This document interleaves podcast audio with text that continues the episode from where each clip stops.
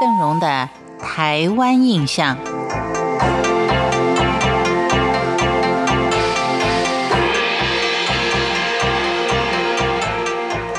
在今天的节目当中，要为您介绍的是位于台湾南部大内乡的投射平埔族的业绩。一般大众所提到的平埔业绩，都指的是在农历十月十四号晚上开始通宵达旦的投射祭典。他们祭祀的对象是阿利祖，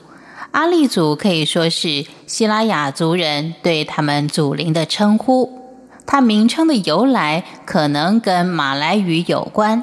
而台南县大内乡的投射村是希拉雅平埔族遗迹中相当重要的根据地。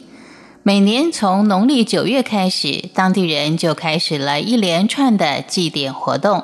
其中包括有打开响水，这是一种施了符咒、喝了可以去病的水。还有释放被囚禁的象魂，类似汉人的有印功。一直到十月初，基童还会召集村中的少女，日夜练习一种歌曲，叫做千曲。这些旋律简单、再三重复的千曲，其实它的歌曲已经是有音无义。但是根据传统，这是先民训诫族人要勤劳努力、亲善族人繁衍子孙。曲调哀怨而低沉，现场听起来相当的动人。真正的祭典都是在十四号晚上七八点左右开始，先是由鸡童把善男信女献给阿利祖的猪一一的点收，再把猪扛到公谢后的空地宰杀。以前他们是用削尖的竹子直接刺在猪的喉咙上，引接猪血。后来被很多人认为是一种鲜血淋漓的祭典，非常的残忍，所以后来才改用猪刀来杀猪，再用竹尖来接猪血。等到猪杀好之后，必须要扛到公廨前面祭拜天公。到了晚上十二点左右，少女们就在广场上围成三个圆圈，开始跳起千曲，大约需要一个钟头才会结束。等到千曲结束以后，鸡童会在每一个祭品前面逐一的念咒，请神明或祖先享用身体。末了，鸡童还会起鸡，表示阿力祖附身，并抢喝猪血、生食猪的内脏等等，让现场的观众看的是目瞪口呆。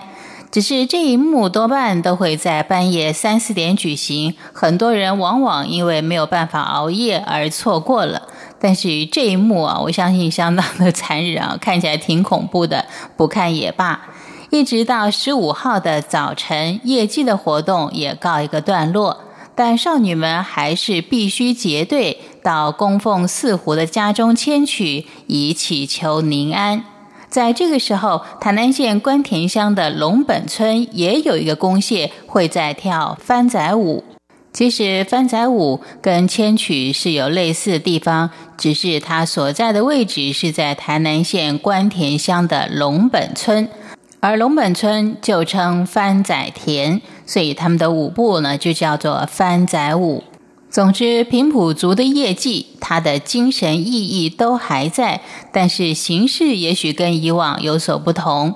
因为十月十五号相传是阿利祖的生日。举行祭典的地方，当然不仅仅只有吉备或是投射的业绩，在台南的大内乡的环湖、屏东内埔乡的老皮等地的公蟹，也还是有相当多的有关于平埔族业绩的活动。